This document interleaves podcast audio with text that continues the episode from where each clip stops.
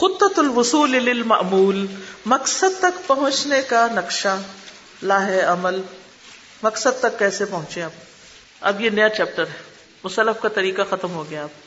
من اجل الوصول للمأمول علینا ان نستعین باللہ و نصیر فی هذه الخطہ۔ اب کچھ کرنے کے کام آپ کو بتائیں گے۔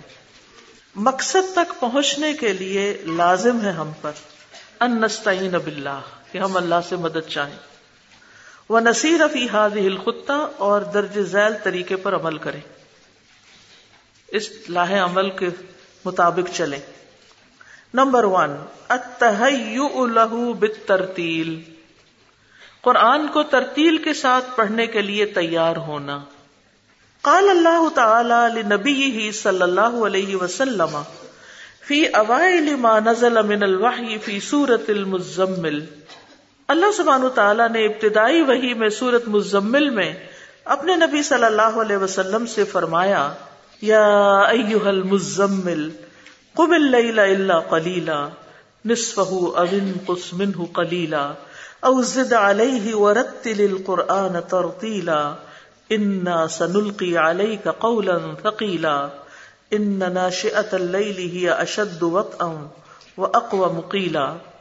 اے کپڑے میں لپٹنے والے، رات کو قیام کرو مگر تھوڑا، آدھی رات قیام کرو یا اس سے تھوڑا سا کم کر لو یا اس سے زیادہ کر لو اور قرآن کو خوب ٹھہر ٹھہر کر پڑھو۔ یقیناً ہم ضرور آپ پر ایک بھاری کلام نازل کریں گے۔ بلا شبہ رات کو اٹھنا نفس کو کچلنے میں زیادہ سخت اور بات کرنے میں زیادہ درستی والا ہے۔ یا المزمل إلا قليلا نصفه أو انقص منه قليلا أو زد عليه ورتل القرآن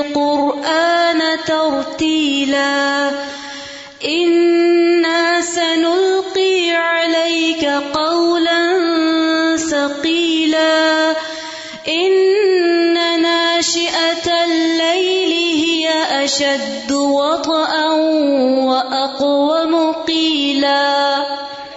ترتیل سے مراد ٹہر ٹہر کے، لمبا کر کے، حرکات کو نمایاں کر کے اور حروف کو واضح کر کے پڑھنا ہوتا ہے۔ ترتیل کے ساتھ قرآن پڑھنا قرآن کے معنی میں غور و فکر کرنے میں معاون ہوتا ہے۔ تیز تیز پڑھنے سے پڑھنے والا خود بھی نہیں سمجھتا کہ کیا پڑھ رہا ہے۔ رسول اللہ صلی اللہ علیہ وسلم ایک ایک حرف ٹھہر ٹھہر کر ادا کرتے تھے۔ جب رحمت والی آیت سے گزرتے تو رحمت کا سوال کرتے اور جب کسی عذاب والی آیت سے گزرتے تو رک کر پناہ مانگتے۔ قال الشیخ السعدی، شیخ سعدی کہتے ہیں، ورتل القرآن ترتیلا کا معنی کیا ہے؟ فَإِنَّ ترتیل القرآن به يحصل التدبر والتفکر ترتیل قرآن سے ہی قرآن میں تدبر اور تفکر حاصل ہوتا ہے۔ وہ تحریک القلوب بھی اور دلوں کو حرکت دی جاتی ہے۔ وہ تعبد آیات ہی اور اس کی آیات کے ساتھ اطاعت کی جاتی ہے۔ وہ تحیع استعداد التام لہو اور اس کے لیے مکمل تیاری کی جاتی ہے اور مکمل صلاحیت حاصل کی جاتی ہے۔ ان قالا کیونکہ اللہ تعالیٰ کا فرمان ہے، انا سنلقی علیہ کا قول ثقیلا بے شک ہم آپ پر بھاری کلام نازل کریں گے۔ اینو ہی الئی القرآن ثقیل کہ ہم آپ پر یہ بھاری قرآن وہی کرنے والے ہیں یا کریں گے۔ ائی العظیم معانی ہی بھاری کلام کا مطلب کیا ہے؟ کہ جس کے معنی عظیم ہیں۔ الجلیلت و اوساف ہی جس کے اوساف شاندار ہیں۔ وہ ماکان بحاد الوصفی اور جس کے یہ اوساف ہو حقیق الح وہ اس لائق ہے، حقدار ہے کہ اس کے لیے تیاری کی جائے۔ وہ یورت تلو و یو تفک کرو فیما یشتمل علیہ اور اس کو ترتیل کے ساتھ پڑھا جائے۔ اور جن مضامین پر وہ مشتمل ہے، ان میں غور و فکر کیا جائے۔ ثم ذکر الحکمت فی امرہ بقیام اللیل پھر قیام اللیل کا حکم دینے کی حکمت بیان فرمائی۔ فقال ان ناشئۃ اللیل ای الصلاۃ فیہ بعد النوم، کہ سونے کے بعد اٹھ کے نماز پڑھنا، ہی اشد وطئا و اقوى مقیلا وہ نفس کو کچلنے میں زیادہ سخت اور بات کرنے میں زیادہ درستی والا ہے۔ ای اقرب الى تحصیل المقصود القرآن۔ ای اقرب یعنی زیادہ قریب ہے الا تحصیلی حاصل کرنے کے لیے۔ مقصود القرآن، قرآن کا مقصد، قرآن کا مطلب۔ یتوات القرآنی القلب واللسان۔ قرآن کی تلاوت پر دل اور زبان ایک دوسرے سے متفق ہو جاتے ہیں۔ وہ تقل الشواغل اور مصروفیات کم ہو جاتی ہیں۔ وہ یف ہم یقول، اور جو کچھ وہ کہہ رہا ہوتا ہے وہ سمجھتا بھی ہے۔ وہ یستقیم لہو امروہ اور اس کے لیے اس کا معاملہ درست ہو جاتا ہے۔ وہ بخلاف النہار، اور یہ دن کے برعکس ہی ایسا ہوتا ہے۔ فَإِنَّهُ لَا يَحْصُلُ بِهِ هَذَا الْمَقْصُودِ، کیونکہ دن کے وقت یہ مقصد حاصل نہیں ہوتا۔ کون سا مقصد؟ یہ جو اوپر سارے بیان کیے گئے ہیں کہ قرآن کی تلاوت پر دل و زبان جو ہے وہ دونوں متفق ہوتے ہیں۔ رات کو مصروفیات دنیا کی کم ہوتی ہیں۔ انسان کو بات زیادہ سمجھ آتی کیونکہ خاموشی ہوتی ہے۔ انسان اپنا محاسبہ بھی کر رہا ہوتا ہے، تو اس سے اصلاح بھی ہوتی ہے۔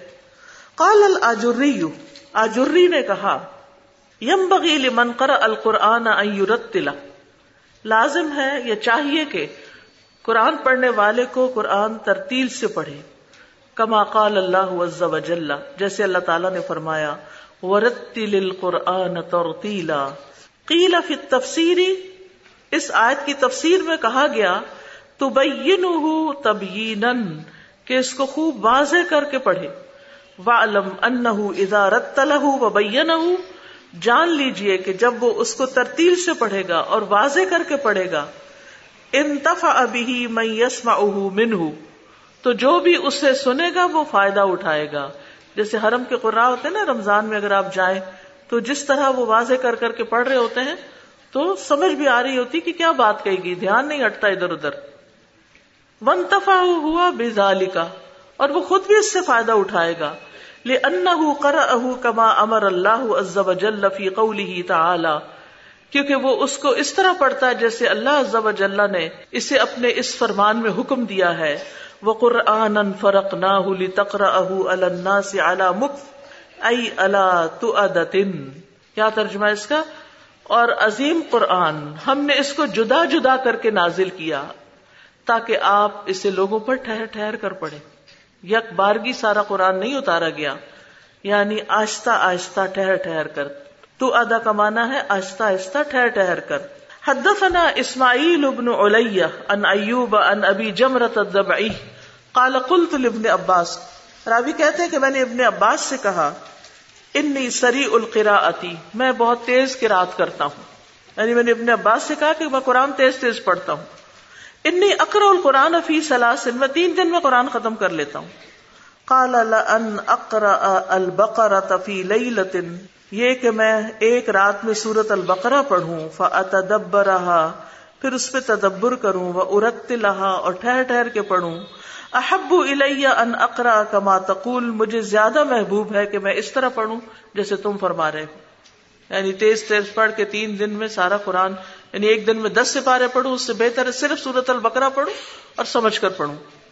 کالا ابو ابید ابو عبید کہتے ہیں، حدثنا جریر ان مغیرتا ان ابراہیم قالا ابراہیم کہتے ہیں قرا القمت علی عبد اللہ القمہ نے عبد اللہ بن مسعود پر کچھ پڑھا فک ان اجلا گویا کہ اس نے جلدی پڑھا۔ فقال عبد اللہ عبد اللہ بن مسعود نے کہا فدا کا ابی و امی، میرے ماں باپ تجھ پہ قربان رتل، آہستہ آہستہ پڑھو، ٹھہر کے پڑھو۔ فن زین القرآن، کیونکہ یہ قرآن کی زینت ہے۔ قالا وہ کہتے ہیں وکان القمت حسن الصوت بالقرآن، کہ القما قرآن کو بڑی خوبصورت آواز میں پڑھتے تھے۔ ورتل القرآن ترتیلا قال ابن عباس بین بیانن ایک اور معنی اس کا کیا ہے؟ کہ اس کو خوب واضح کر کے پڑھو۔ قال الحسن اقرا قراءة بینتن حسن کہتے ہیں کہ ایسی قرات کرو جو واضح ہو۔ قال مجاہد، ترسل فیہ ترسلن، کہ ٹھہر ٹھہر کر پڑھو۔ قال قطادہ تثبت فیہ تثبتن، اس کو خوب دل جمی کے ساتھ جما کے پڑھو، آرام سے پڑھو، ٹھہر کے پڑھو۔ وعن ابن عباس ایدن اور ابن عباس سے یہ بھی روایت ہے اقرا کا ثلاث آیات او اربان او خمسن پڑھو اس کو آہستہ آہستہ۔ حینتکا کا مطلب ہوتا ہے رسلکا، سکینت کے ساتھ۔ تین آیتیں یا چار یا پانچ؟ قول اللہ ہی اللہ تعالیٰ کا فرمان ہے، ورتل القرآن ترتیلا وقوله وقرآنا فرقناه لتقرأه على الناس على مكس۔ يكره أن يهذ كهذ الشعر۔ ناپسند کیا گیا ہے کہ اس کو شعروں کی طرح تیز تیز پڑھا جائے۔ یفرق یفصل یفرق کا مطلب ہے جدا جدا کر کے پڑھنا، الگ الگ کر کے پڑھنا۔ قال ابن عباس ابن عباس کہتے ہیں فرق نہ ہو کا مانا ہے فصل نہ ہو یہ پچھلی آیت کا ریفرنس ہے جو بنی اسرائیل 106 میں فرق نہ ہو کا آیا ہے۔ اس کا مطلب ہے فصل نہ ہو کہ ہم نے اس کو الگ الگ کر کے نازل کیا۔ قال ابن ابی ملیکا ابن ابی ملیکا کہتے ہیں، صاحب تبن عباس یعنی فی السفر۔ میں ابن عباس کے ساتھ سفر میں تھا۔ فَإِذَا نَزَلَ قَامَ شَطْرَ اللَّيْلِ وَيُرْتِلُ الْقُرْآنَ حَرْفًا حَرْفًا وَيُكْثِرُ فِي ذَلِكَ مِنَ النَّشِيدِ وَالنَّحِيبِ کہ جب وہ پڑھاؤ کرتے تو نصف رات کو قیام کرتے اور قرآن کو ایک ایک حرف کر کے ترتیل سے پڑھتے۔ اذا قام شطر اللیلی رات کے ایک حصے کو نصف رات کو قیام کرتے تو قرآن کو حرف حرف کر کے پڑھتے۔ وہ یق فروفی ذالکا اور اس میں کثرت سے کرتے من النشیج و نحیب نشیج اور نحیب۔ نشیج ہوتا ہے سینے میں گھومنے والی آواز سے رونا یعنی اندر ہی اندر رونا، رونے کی ہچکی بند جانا، یہ نشیج ہوتا ہے۔ اور نحیب ہوتا ہے پھوٹ پھوٹ کے رونا، سسکیاں بھر بھر کے رونا۔ تو اس سے کیا پتا چلتا ہے کہ قرآن کو جب پڑھے انسان تو کیسے پڑھے؟ روتے ہوئے پڑھے۔ یعنی قرآن پڑھتے ہوئے روئے۔ پھوٹ پھوٹ کے بھی روئے اور اندر ہی اندر بھی روئے۔ دبی ہوئی آواز میں بھی اور اونچی آواز میں بھی۔ قال ابن ابی ذئب رحمہ اللہ ان صالح مولت امتی ابن ابی ذئب جو تو کے غلام تھے وہ کہتے ہیں کالا کن تو جارن لبن عباس رضی اللہ عنہ۔ میں ابن عباس کا پڑوسی تھا رضی اللہ عنہ۔ وکانا یہ تحجد من اللیل۔ ابن عباس رات کو تحجد پڑھتے تھے۔ فیقر آیا تو آیت پڑھتے۔ ثم یسکتو۔ پھر چپ ہو جاتے۔ قدر ما حدثت کا اتنی دیر جتنی میں نے تمہیں بیان کی ہے۔ وضا کا طویل۔ اور یہ یعنی خاموشی طویل ہوتی۔ ثم یقرأ۔ پھر پڑھتے۔ کل تو لیا یہ شاہی ذاک؟ میں نے کہا کہ ایسا کیوں کرتے تھے؟ کالا من اجل تعویلی یفکر فیہ۔ کہنے لگے کہ معنی میں غور و فکر کرنے کی وجہ سے۔ تعویل کا مطلب ہے تفسیر یعنی سمجھنا، معنی میں غور و فکر کرنا۔ یفکر فیہ ٹھیک ہے؟ تو اس سے کیا پتا چلتا ہے کہ ابن عباس آیت پڑھتے، پھر تھوڑی دیر چپ رہتے، پھر پڑھتے، پھر چپ رہتے۔ کس لیے یہ کرتے؟ غور و فکر کے لیے۔ وفی روایت اور ایک روایت میں آتا ہے رک اتانی مختصدانی فی تفکیر خیر من قیام لیلت دو درمیانی رکتیں غور و فکر کے ساتھ۔ بہتر ہیں رات کے قیام سے۔ پوری رات کھڑے ہونے سے بہتر ہے کہ دو رکتیں پڑھے لیکن پڑھنے کا حق ادا کر دے والقلب ساہن اس رات بھر کے قیام سے جس میں دل غافل ہو۔ پتہ ہی نہ ہو کیا پڑھ رہا ہے، کیا کر رہا ہے۔ قال ابو عبداللہ ابن بشر القطان۔ ابو عبداللہ بن بشر القطان کہتے ہیں ما رأيت احسن انتزاعا لما اراد من آئی القرآنی من ابی سہل بن زیاد میں نے ابو سہل بن زیاد سے بڑھ کر کسی کو نہیں دیکھا جو قرآن کی آیتوں میں سے کچھ نکالتا ہو انتظا نزا سے نکالنا۔ وکانا جارانا، اور وہ ہمارے پڑوسی تھے۔ یعنی جب کوئی قرآن کی آیت ڈھونڈنی ہوتی تھی، فوراً نکال کے لے آتے تھے، پل آؤٹ کر لیتے تھے۔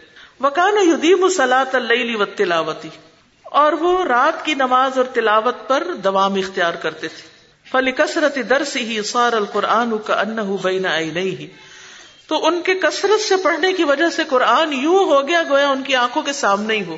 کہیں سے کوئی آئے تو فوراً جا کے نکال لیتے تھے کہ کہاں ہے۔ کس صفحے پر ہے؟ دائیں پہ ہے، بائیں پہ ہے، اوپر ہے، نیچے ہے۔ اور یہ کثرت کراط کی وجہ سے ہوا۔ نمبر دو، دوسرا کام کیا کرنا ہے؟ پہلا کیا تھا؟ ترتیل سے پڑھنا، دوسرا ہے تکرار سے پڑھنا، تکرار الکرا قرآن کی کراط کی تکرار ریپیٹیشن بار بار بار بار، پھر پھر پڑھنا۔ لا نمل من القراءتی ولا نعتقد، ہمیں قرآن کی قرآت سے بور نہیں ہونا چاہیے، بیزار نہیں ہونا چاہیے، اور نہ یہ عقیدہ رکھنا چاہیے۔ اننا لا نؤجر ولا حاضر تکرار، کہ اس تکرار پر ہمیں کوئی اجر نہیں ملے گا۔ وقت وصف النبی صلی اللہ علیہ وسلم القرآن. اور نبی صلی اللہ علیہ وسلم نے قرآن کا وصف بیان کرتے ہوئے فرمایا فقال تو فرمایا، ان نہاد القرآن مأدوبۃ اللہ. یہ قرآن اللہ کا دسترخوان ہے. فاقبل من مأدوبته ما استطعتم. تو اس دسترخوان پر جتنی استطاعت ہو، آیا کرو، توجہ کیا کرو. ان نہاد القرآن حبل اللہ. یہ قرآن اللہ کی رسی ہے۔ وہ نور المبین اور روشن نور. وہ شفا الناف نفع مند شفا عصمت المن تمس کبھی جو اس کو تھام لے، اس کی حفاظت کا ذریعہ. مضبوطی سے تھامتا ہے، اس کی حفاظت کرتا ہے. وہ نجات المن طبیع ہوں اور جو اس کی پیروی کرتا ہے، اس کے لیے نجات کا باعث ہے. لا یزیغ فیستا تبو کجی اختیار نہیں کرتا کہ اس سے توبہ کروائی جائے. ولا یا وجو اور ٹیڑھا نہیں ہوتا فیو قوم کہ اس کو سیدھا کیا جائے۔ ولا تن قزی عجائب اس کے عجائبات ختم نہیں ہوتے۔ ولا یخ لک من کثرت ردی اور یہ بار بار پڑھنے سے یعنی تکرار کی کثرت سے، وہ سیدھا نہیں ہوتا۔ اتلو اس کو پڑھو۔ فن اللہ یا جرکم اللہ تلاوتی ہی بس بے شک اللہ تعالیٰ تمہیں اس کی تلاوت پر اجر دے گا۔ کل حرف اشر حسنات، ہر حرف پر دس نیکیاں۔ اما انی لا اقول، سنو، میں یہ نہیں کہتا، الف لام میم، حرف ولاکن الف ولام و میم۔ کہ الف لام میم ایک حرف نہیں، وہ الف ایک حرف ہے، لام ایک حرف ہے، میم ایک حرف ہے۔ فمن فہم هذا الوصف، ما فقل علیہ تکرارہ۔ تو جس نے یہ پڑھ لیا، اس پر اس کی تکرار بھاری نہیں رہتی۔ جس نے یہ بات سمجھ لی، یہ وصف سمجھ لیا، اس کو تکرار بری نہیں لگتی پھر۔ انا بل متوکل ناجی ان رسول اللہ صلی اللہ علیہ وسلم مقام ذات لیلتن ابو متوکل ناجی کہتے کہ رسول اللہ صلی اللہ علیہ وسلم ایک رات کھڑے ہوئے۔ فقام لیلتہ بآیت من القرآن یکررها علی نفسه آپ نے پوری رات قرآن کی ایک آیت کے ساتھ قیام کیا۔ آپ اسی آیت کو اپنے نفس پر دوہرا دوہرا کر تکرار کے ساتھ پڑھ رہے تھے۔ ایک ہی آیت میں ساری رات گزار دی۔ ان عبد الوہاب ابن عباد ابن حمزتا ان ابی ہی ان جدی ہی قالا وہ کہتے ہیں باستنی اسما رضی اللہ عنہا السوق۔ اسما رضی اللہ عنہا نے مجھے بازار بھیجا۔ وفت تحت سورت الطور، اور سورت طور کھول لی خود۔ فن تحت علاقوں لی تو اس آیت پہ رک گئی وہ وقانا عذاب السموم، اور اس نے یعنی اللہ نے ہمیں بچا لیا۔ سموم کے عذاب سے یعنی زہریلی لو کے عذاب سے۔ فضحب تو السوق و رجاتو کہتے ہیں، میں بازار گیا، واپس آیا۔ وہی تو کر رو وقانا عذاب السموم۔ وہ یہی آیت دہرائے جا رہی تھی، دہرائے جا رہی تھی۔ وہ وقانا عذاب السموم۔ فاذا مر متدبر القرآن بآیت وهو محتاج الیها فی شفاء قلبه کر رہا ولو مئات مرت اور اگر تدبر کرنے والا قرآن میں غور و فکر کرنے والا گزرے یعنی قرآن کی کسی آیت پر سے وہ گزرے وہ ہوا محتاج ہونے لئی اور اس کو اس کی ضرورت ہو، جیسے اس کو کوئی جواب مل گیا اپنے کسی سوال کا۔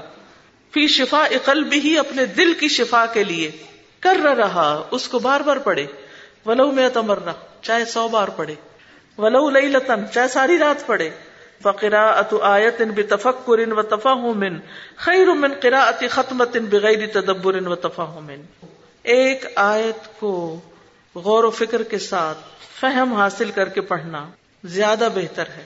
کس سے؟ پورے قرآن کے قرآت ختم کر کے، جو بغیر تدبر اور فہم کے ہو. وہ انفا القلب اور دل کے لیے زیادہ فائدہ مند ہے. ایک آیت پڑھنی زیادہ فائدہ مند ہے. وہ اد حصول ذوق المان و حلافت القرآن۔ اور ایمان کے ذوق اور قرآن کی لذت کے حصول کا باعث ہے۔